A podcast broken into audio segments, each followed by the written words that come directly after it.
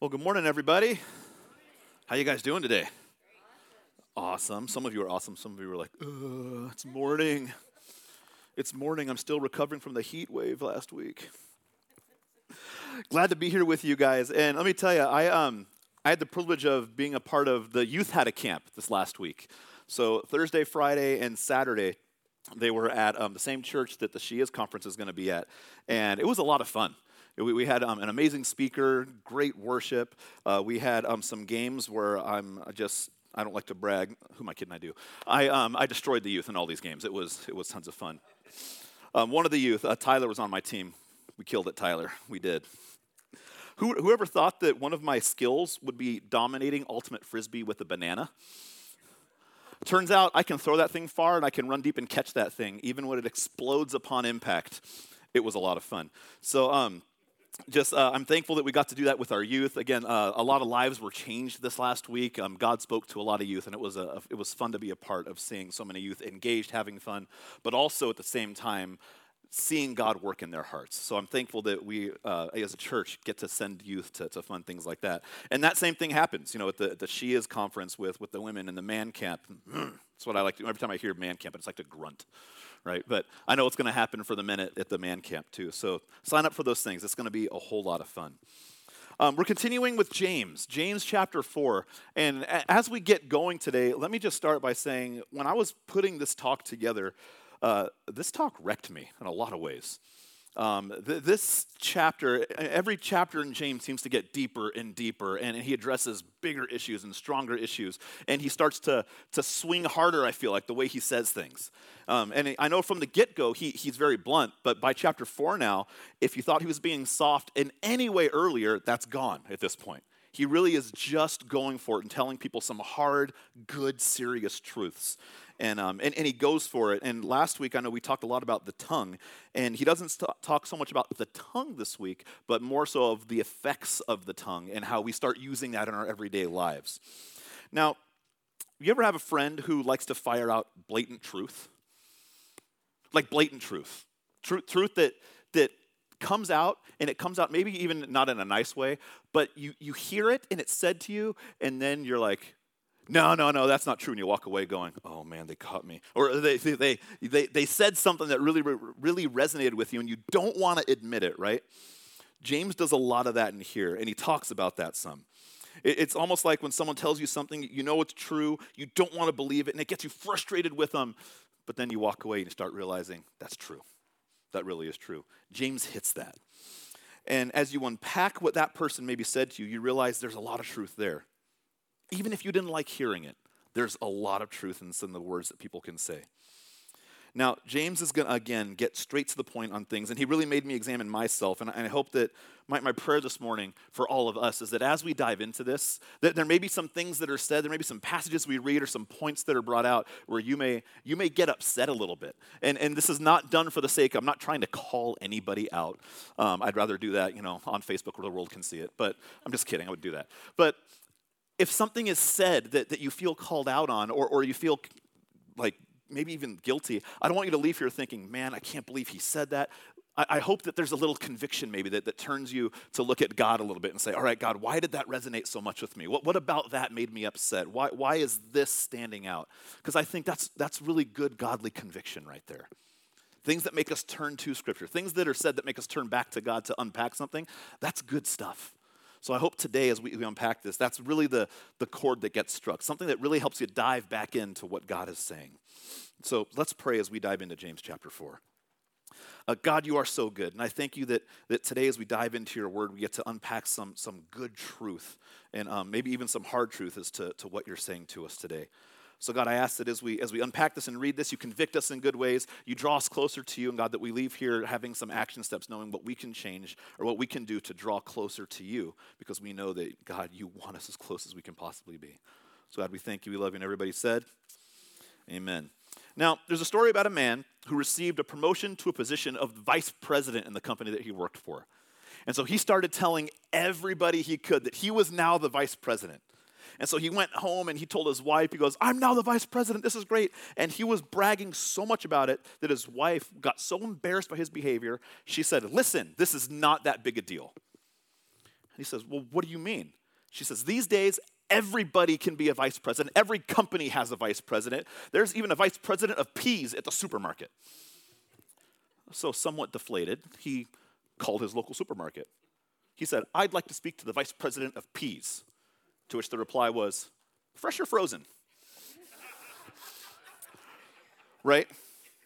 You see, the very thing this guy bragged about for weeks, drove people crazy, was not actually a big deal in the grand scheme of things. For him, his own wife even wanted him to just stop.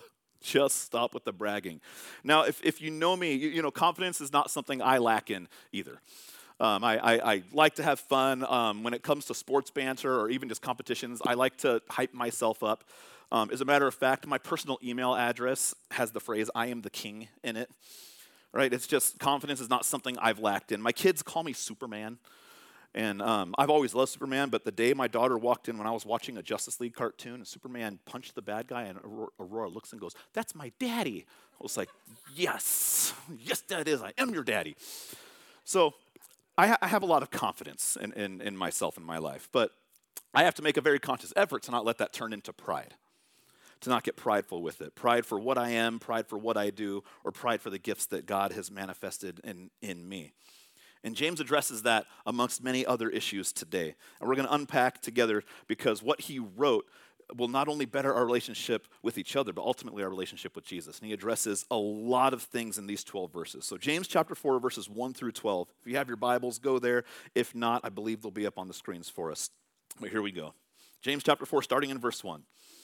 What causes fights and quarrels amongst you? Don't they come from your desires that battle within you? You want something, but you don't get it. You kill and covet, but you cannot have what you, what you want. You quarrel and fight. You do not have because you do not ask God.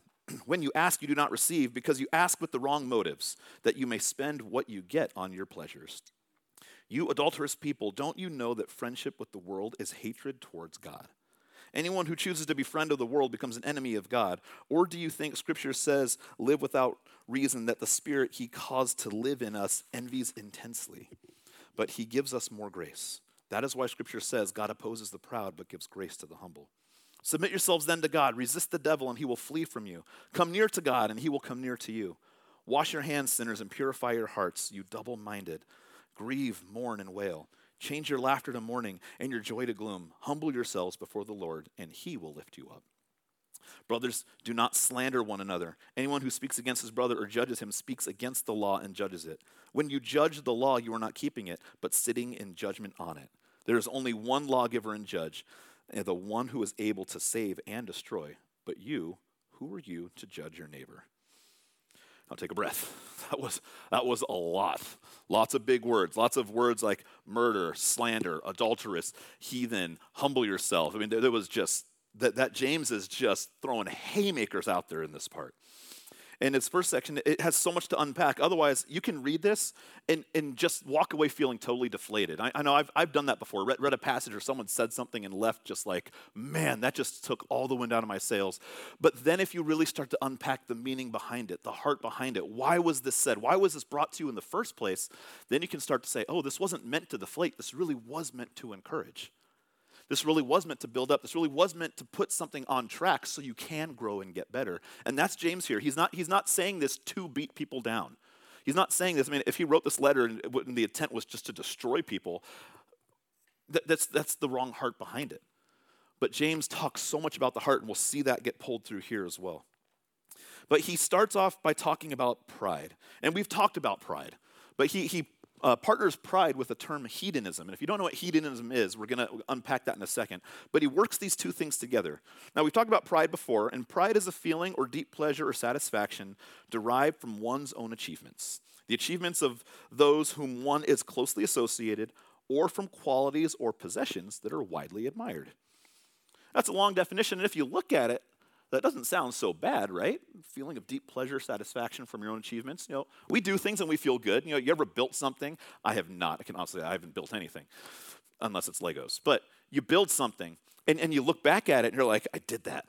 That's good. Or if you're a master master grill barbecue person, you put that meat on the table. You're like, yeah, I cooked that. You, t- you take pride in your accomplishments, right? That doesn't sound so bad, but at the same time, this is something that can get us in trouble. Because pride has that ability to, to, to make us feel so good that we start looking down on other people that aren't quite at our level. I don't know if um, anyone here follows the, the NFL Hall of Fame, but um, prime time, Deion Sanders just gave a thing about the Hall of Fame. And when all these Hall of Fame candidates are standing up there, they're all getting their jackets, he said a phrase. It was just like, ah, he goes, I'm above these people. My jacket should be a different color. Yeah, right? And it's like, ooh. And he, he openly was saying he shouldn't even be standing on the same level as these other Hall of Famers. It's a pride issue, right? Him thinking he's, the, the, the, phrase that he's so much better that these people don't even deserve to be on the stage with him. That, that's what pride can do for us. Even though we may not vocalize it, we can start getting the mentality of, I'm so much better than these people, and you start looking down on people. That's, that's what pride causes us to do. I know that um, sometimes if we win something, we have to keep it in check. Now, if I win something and someone gives me a compliment like, like oh, Dustin, you did so good in that, I can immediately look at my wife and she'll roll her eyes because she'll think, just what Dustin needs an ego booster. Please don't tell him how good he is. And I'll be like, oh, no, please, please, stop, please stop. You know, just one of those moments, right? now, I know that she says this in fun. We speak and live like we talked last week. We speak and live in sarcasm with one another. But there is an element of truth there. I, I, know that I have to keep myself in check so I don't lose the humility that I know I'm supposed to live with. The, the humility that's supposed to be the driving factor in my life. Pride can take hold so easily. And sometimes we can even be so arrogant and independent in our relationship with God that we let pride start inter- interfering in that relationship, not just with people, but in our walk with Jesus Himself.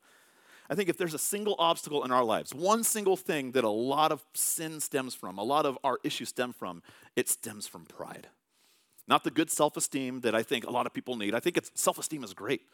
I think there, there's sometimes we can do a, a, lot of issues as to not having enough self esteem. We, we need that to, to, be motivate, to motivate ourselves to move forward. But having that balance of self esteem and I can do it myself, and, or having that balance of I have self esteem versus I can do it myself pride, that's where the issue comes in. And pride can fall easily, something we can fall so easily into.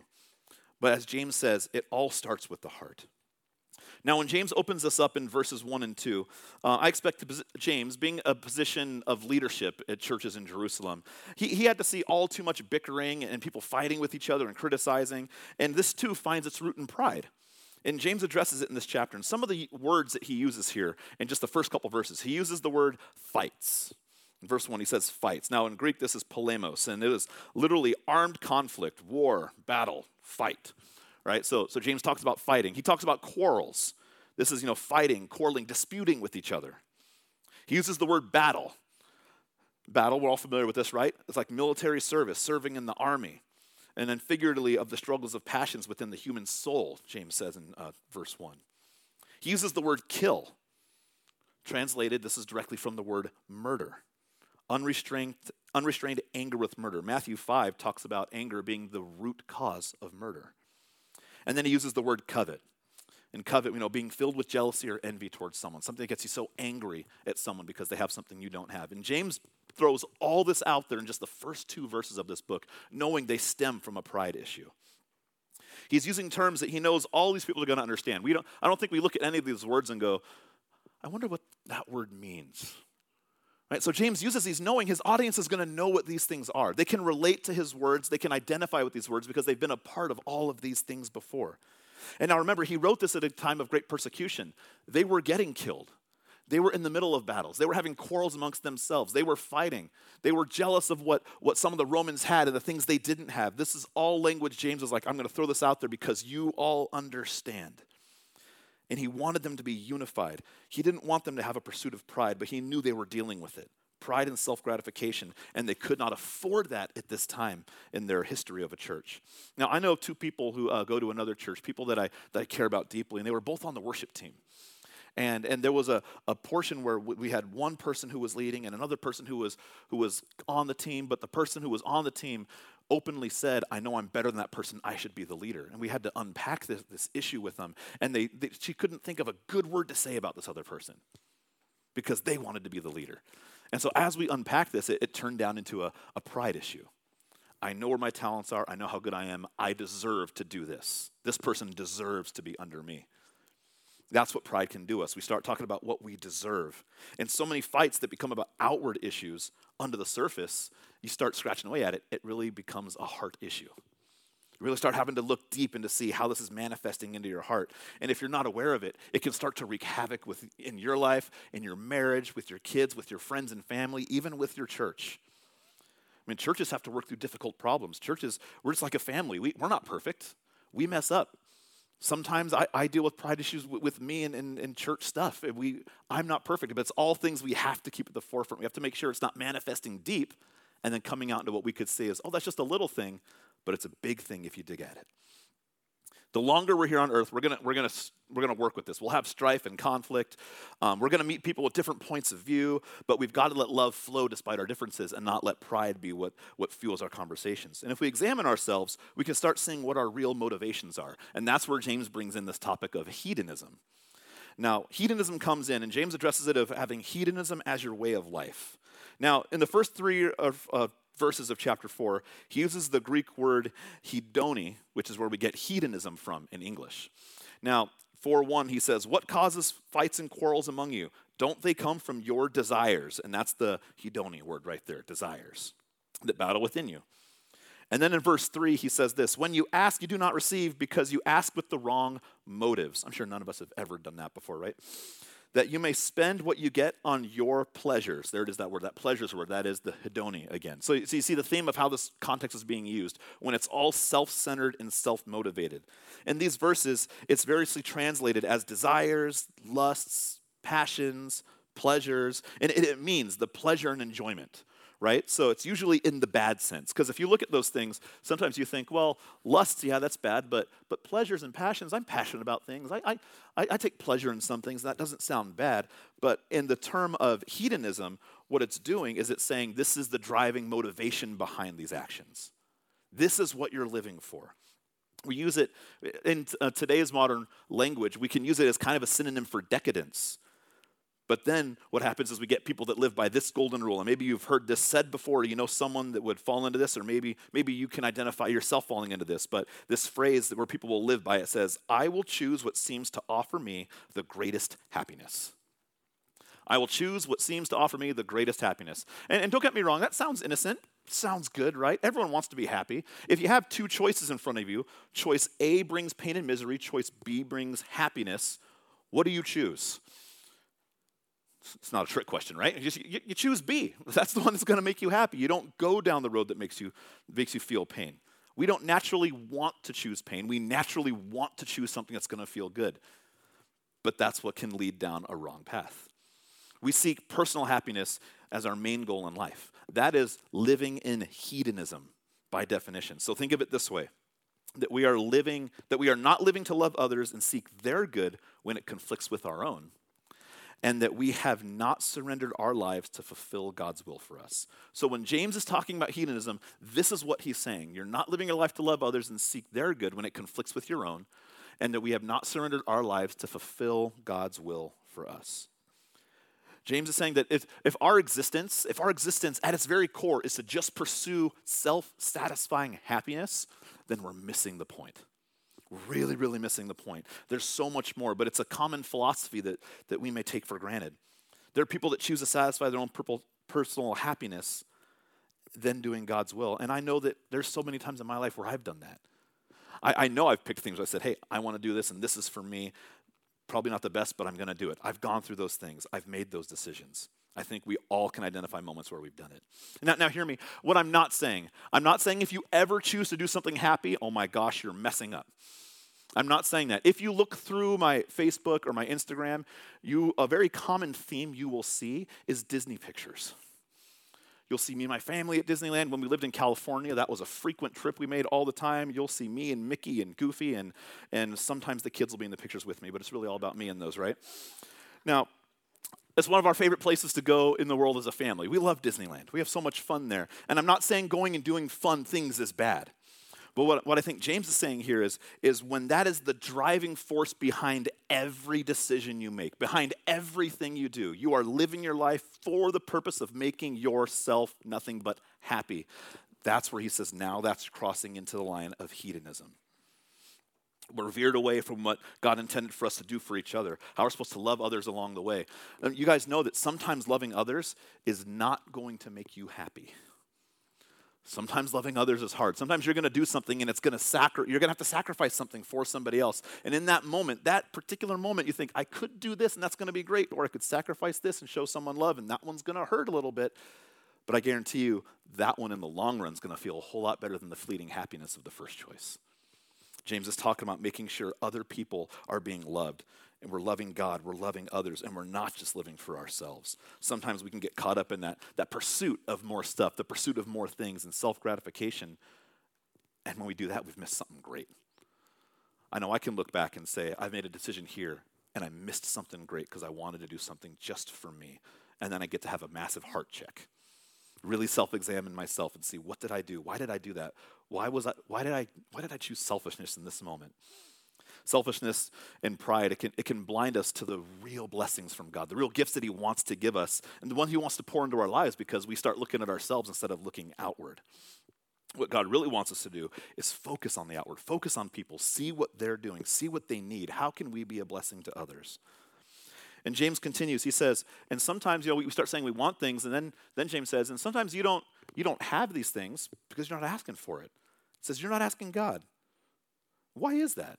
I think sometimes it's because we're afraid to bring God into our lives too much. We say, you know, I've got things got things pretty pretty handled here. I don't need to ask God. Or maybe things are going really really good. You think, hey, things are so good right now. I don't need to ask God for help. I don't need it. I've I've got it covered.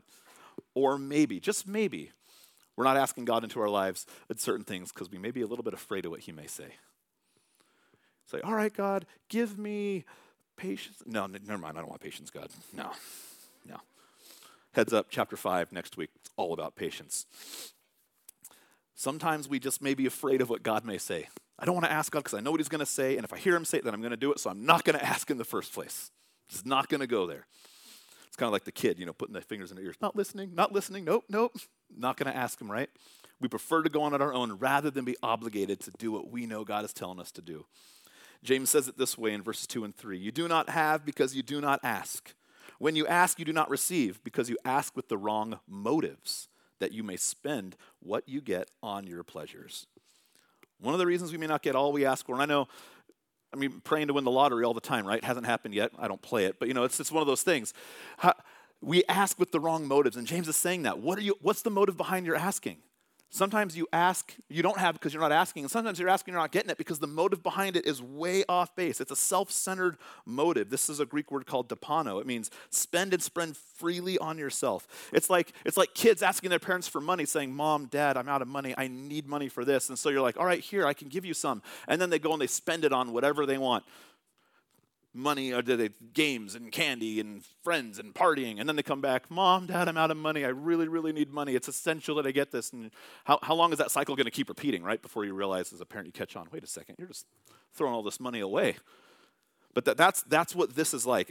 If your kid asks you something and you know the motive behind it you're more likely to say well wait a second. I'm not going to give that to you right now because i know what you're going to do with it. I think god does that a lot of times as well.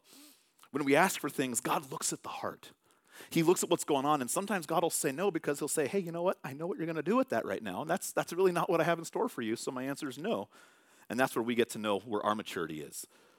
I remember a, a pastor, I heard him, once heard him say, you can always tell someone's maturity when someone else or God tells them no. That's when you can really start seeing how mature you are. And I don't want anyone to think, again, God's not against you doing things that make you happy. I think if that was the case, he wouldn't have created so many emotions that, that deal with happiness and, and joy and the feelings of love and the feelings we get when we see someone else do something so incredible. We, we get this happy feeling. God is the creator of those emotions. And I believe he wants us to experience these emotions. He wants us to have things in our life that make us happy. But he is more interested, more than our happiness, he's more interested in the heart behind the happiness. He's more interested in the motive behind it. What are you doing? What is pouring out from your heart that's making you happy? I think that's really what he's going for. God's love is so great, and He wants you, I do believe, to experience joy and experience happiness with the heart behind it that is serving Him and loving His people, because that's a joy and happiness that can't be replicated by the world. It can only come from God. James continues in 4 4. Now, now this, this passage in 4 4, this is where I think James really just hit me in the gut, for lack of a better phrase. He says this. He talks about the love of serving God, the heart following God. and the versus the heart following the world. But the analogy he gives is so vivid and hard and deep and real. He addresses our relationship with the world and our relationship with God as a marriage. He addresses this in a major way. He says, when we are focused on the world, ourselves and our own self gratification is like flirting with spiritual adultery. Flirting with spiritual adultery. That's right. I said the A word from the pulpit adultery. In James 4 4, James says this You adulterous people. That's just a harsh thing to say to someone right there, right? You adulterous people. Don't you know that your friendship with the world is hatred towards God? Anyone who chooses to be a friend of the world becomes an enemy of God. Now, James is downright personal on this note. He addresses the pleasure loving reader as you adulterous people, referring to believers as being married to God, being with and of God loving Him and being devoted to Him the way that you're devoted to and love your spouse, the way that you would do anything for your spouse. He says, This is the marriage. You have a relationship, a marriage relationship with God. This is a theme that gets traced all the way back to the Old Testament, where, where God's people were taught to, to be thought of as God's wife and He their husband, to the New Testament, where the church is considered the bride of Christ. Isaiah 54 says, For your Maker is your husband, the Lord Almighty is His name. Hosea 2 says, I will betroth you to me forever. I will betroth you in righteousness and justice. Ephesians 5 says, Husbands, love your wives, just as Christ loved the church and gave himself up for her. Revelation 19 says, Let us rejoice and be glad and give him glory, for the wedding of the Lamb has come, and his bride has made herself ready. There's so much analogy of our relationship with God and us as, as the bride and the church in this marriage.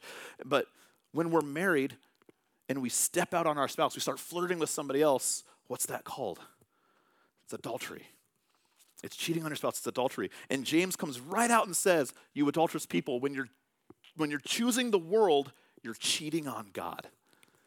That is a vivid, hard truth that we don't always want to look at it that way. And he says it because he knows this is a big deal. Our love affair with pleasure, our friendliness towards the world that grieves God, this is like hatred towards God.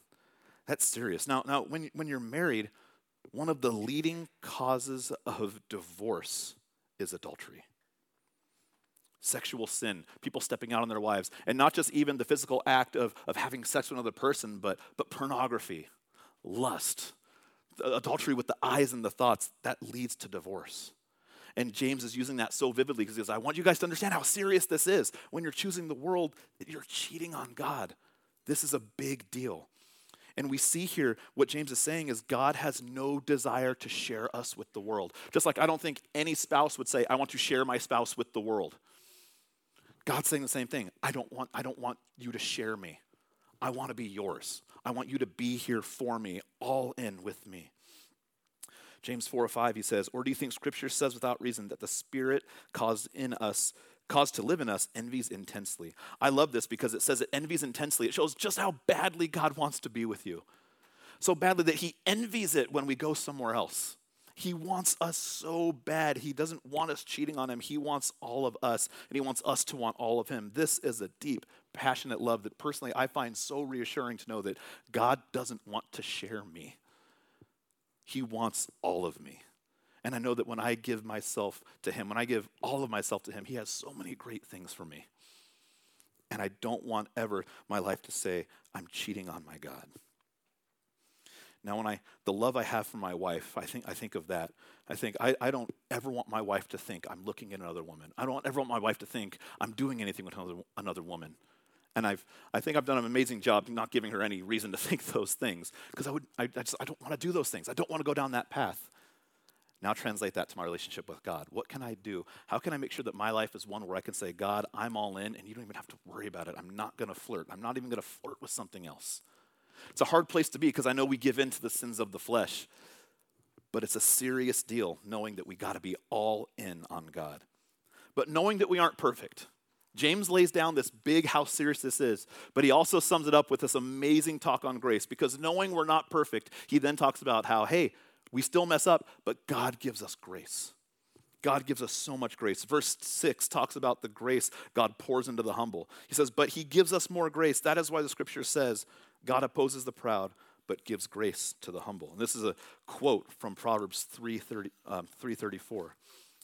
But in just six verses, just six short verses, we see pride, grace, humility, hedonism, and how they all live in tension, competing against hedonism, right?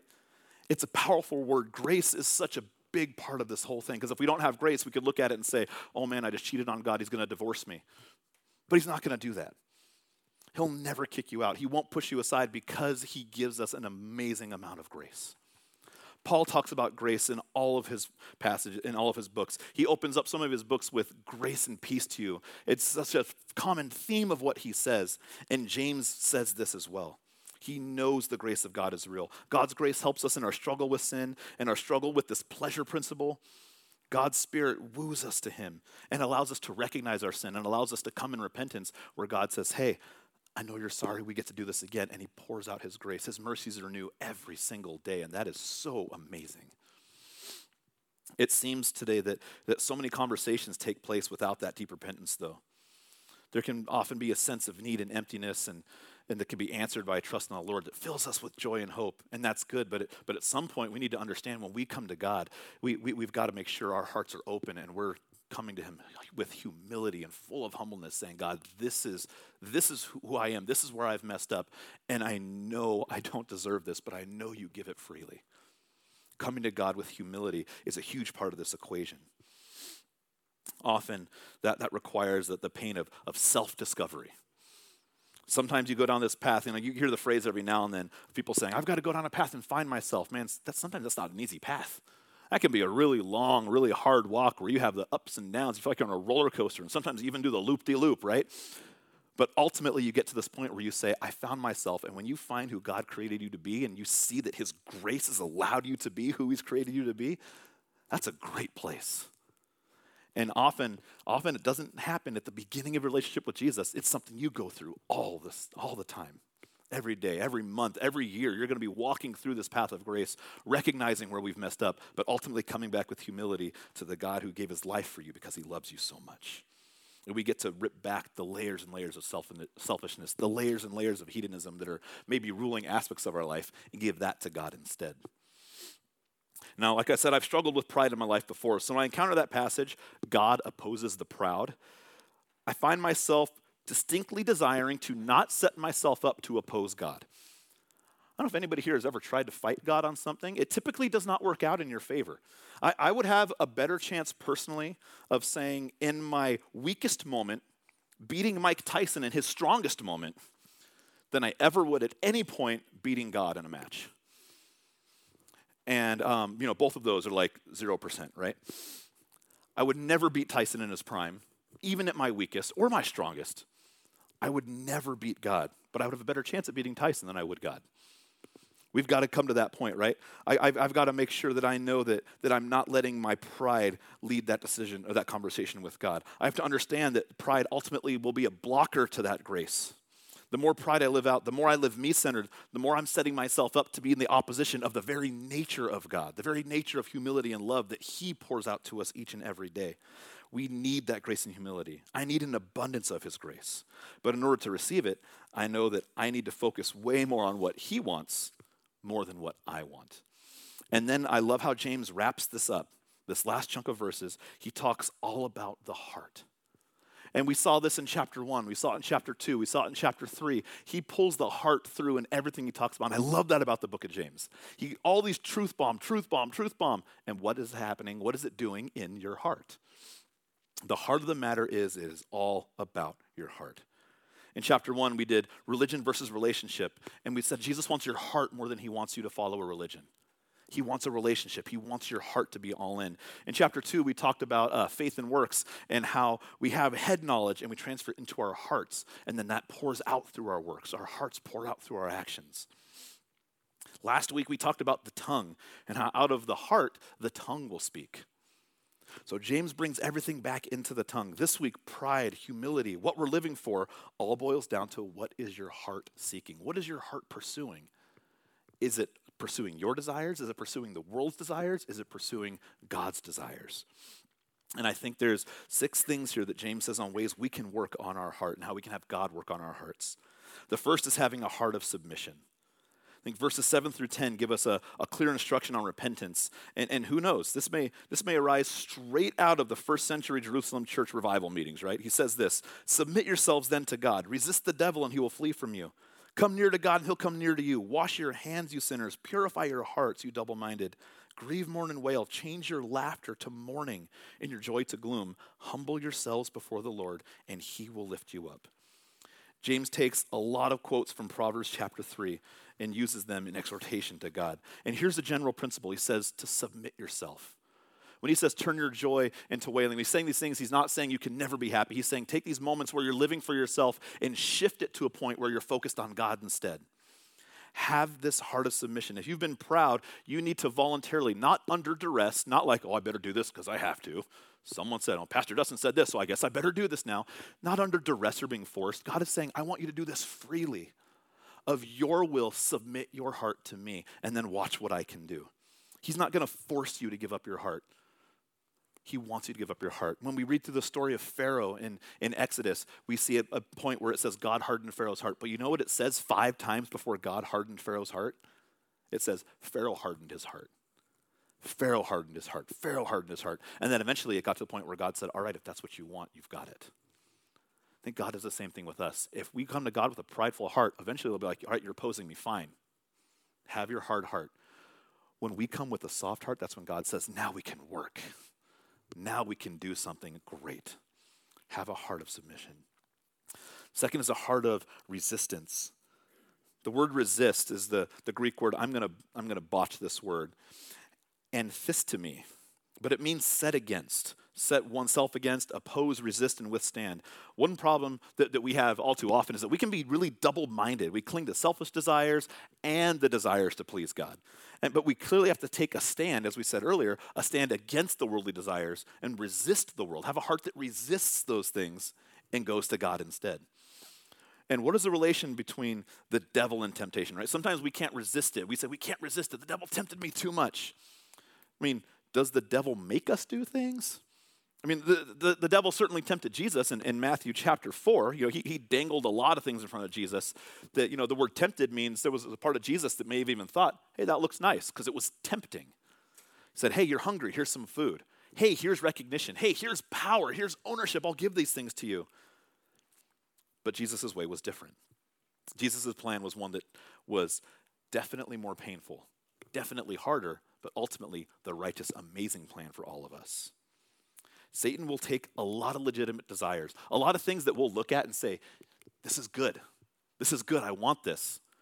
For Jesus, Jesus, take some food. Food is good. I like food. But he took it and he was using it in a way that was not the right way. Satan will do that today. He'll take something that we know is so good and he'll say, Give this. You know your heart wants this. He'll take something we know is good. The desire for sex, for example. It's a good desire. God gave the desire for men and women to want each other. But then Satan will take it and take pornography, take sex outside of marriage. He'll take something where there's a good desire and say, but fulfill it this way, and it's wrong. He does that in so many ways. He'll take the desire maybe to provide for your family. He'll say, hey, you know what? You that, no one will notice if that's missing. That, that chunk of money right there that so easily you can add to your bank account. No one will ever know it's gone good desire. You, you want to use that to, to pay some bills, to, not, even, not even to go on some lavish vacation. You just, you need that to do something. And you're like, I can take it. And that's where the temptation comes in, right? It's a good thing that, you know, you, you want it for the good reasons. But Satan's going to make it a bad way to get it. Good desire, bad method. We've got to have a heart that resists the bad method. Resisting the devil means we stop flirting with temptations, to be able to say no to him and yes to God, to know that God's way is always better. Even if it's harder, even if it doesn't always make sense, it's always the better way. And I love that it says, resist the devil and he will flee from you. What a, what a great power we have over the devil because we have Jesus. What a great gift we have to be able to say no, and he has to flee because of who we have when we resist the world, when we resist Him and we use Jesus' name as our resistance, the devil has to flee. Let that empower you when you think about that. The third is a heart of repentance. James says in verse 8, he says, Wash your hands, purify your hearts. And what does this mean? Because, because God's the one that cleanses us, right? So James is well aware of the necessity for God's grace. And what he's talking about, this exhortation, is it's our job to receive this. Um, chapter Isaiah chapter one, it says, "Wash your hands, you sinners." This is a callback. Isaiah 1. Wash your hands, you sinners. Isaiah says it more. He says, Your hands are full of blood. Wash and make yourselves clean. Take your evil deeds out of my sight. Stop doing wrong. Do learn to do what's right. Washing your hands in this context is another way of saying, very blatantly looking at someone going, Hey, stop it. Doesn't always work all the time, but sometimes you just feel like when someone, like even when my kids are like, Dad, this happened, this, I wanted this, say, Hey, stop. And they look at me, I go, and the problem's over because we just stopped. Washing your hands is being able to say, hey, stop it. I'm going to stop it and walk away from this. We see this in the book of Revelation. John sees a multitude of heavenly hosts wearing white robes and praising God. And one of the elders who tells this group says this in Revelation 7 These are they who have come out of the great tribulation. They have washed their robes, made them white in the blood of the Lamb. No, they didn't save themselves, but they stopped doing what the world says and they let the blood of the Lamb wash them and make them clean. They turned away from their sin and they were cleansed by the blood of Jesus. James says, Purify your hearts, you double minded. And this is the second part of the directive. Stop doing what's wrong. This is the wash your hands part of it. And then we turn our wills decisively to God's will. And this is the purify your hearts part of it. Stop doing what's wrong, turn to God. Let his blood wash you, and then pursue him first. Have that heart of repentance. Fourth is a heart of humility. James sets it up, right? We talked about this. He said, Humble yourselves the humble, it literally means make yourself lower. Figuratively, make humble. And in good sense, right? James has been talking in this chapter about the roots of pride and the independent struggle we have with, with hedonism and wanting to live for ourselves. He says, make yourselves humble. Acknowledge God. You've got to become less so he can become greater when we come at it with this humble mentality, that's when we see God work and we get to know that as his humble servants, we get to do amazing things because he lifts us up instead of us lifting ourselves up. And that's what it says in the second half of that verse He will lift you up. Such dependence shows that you're not relying on your own strength to do it. You're denying your strength and acknowledging God's strength in its place. He's the one who lifts, He's the one who gets exalted. It's His strength that we are able to defeat the world. Fifth is a heart of unity. These next several verses give examples of this presumption, this, these behavioral habits that are they're causing anything but humbleness, anything but humility, and it's causing division amongst the, the body of Christ. He says, Don't slander one another. He goes off, he says, Anyone who, who speaks against the law and judges it, you are not the judge. You are not keeping it. Sitting on the throne, he's the lawgiver, he is the judge. Who are you to judge your neighbor? I'm sure none of us have ever judged our neighbors for anything ever. No one has ever said anything that made us think less of anyone, right? We're on the same page? Right? Yeah. We deal with that all the time. How many times has someone on Facebook said something and you immediately thought a negative thought and you judged them for it? How many times has a political figure said something and you judged them for it? Right? We do this. We start thinking of people in bad ways. We judge people all the time. James says, Brothers, do not slander one another. And he brings us up because the church in that time was slandering one another.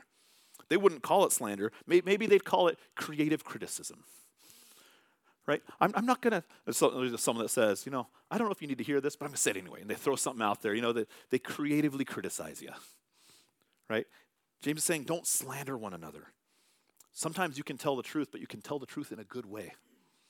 You can give, you can build someone up in a way where, where you're helping course correct if you see something, but you're not judging someone. Maybe you're understanding where they came from. I got to be a part of and watch something called the Global Leadership Summit um, last week, and one of the speakers talked about how something that was lost in the world during COVID was the, the ability for people to empathize with one another a, a, lot of what COVID did was put people into self preservation modes. A, a, a, lot of, you know, hey, well, I've got to look out for my family. I've got to look out for this, and I can't do this. How dare you say that? How dare you do this? And we lost the ability to see things from other people's shoes, to put ourselves in other people's perspective and say, this is why they're doing what they're doing, because this is how they see what's going on.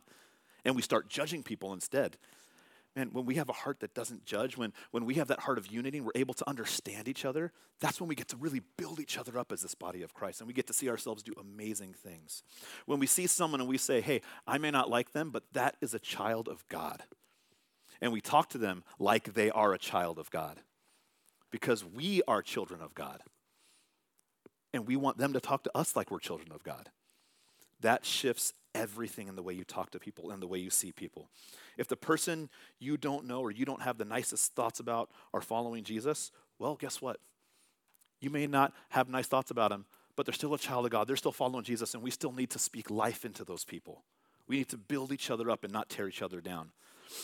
Don't do things that'll push people away, but do things that'll bring people in. Show love, show acceptance, show forgiveness, and ultimately show how a life with Christ is a life like no other.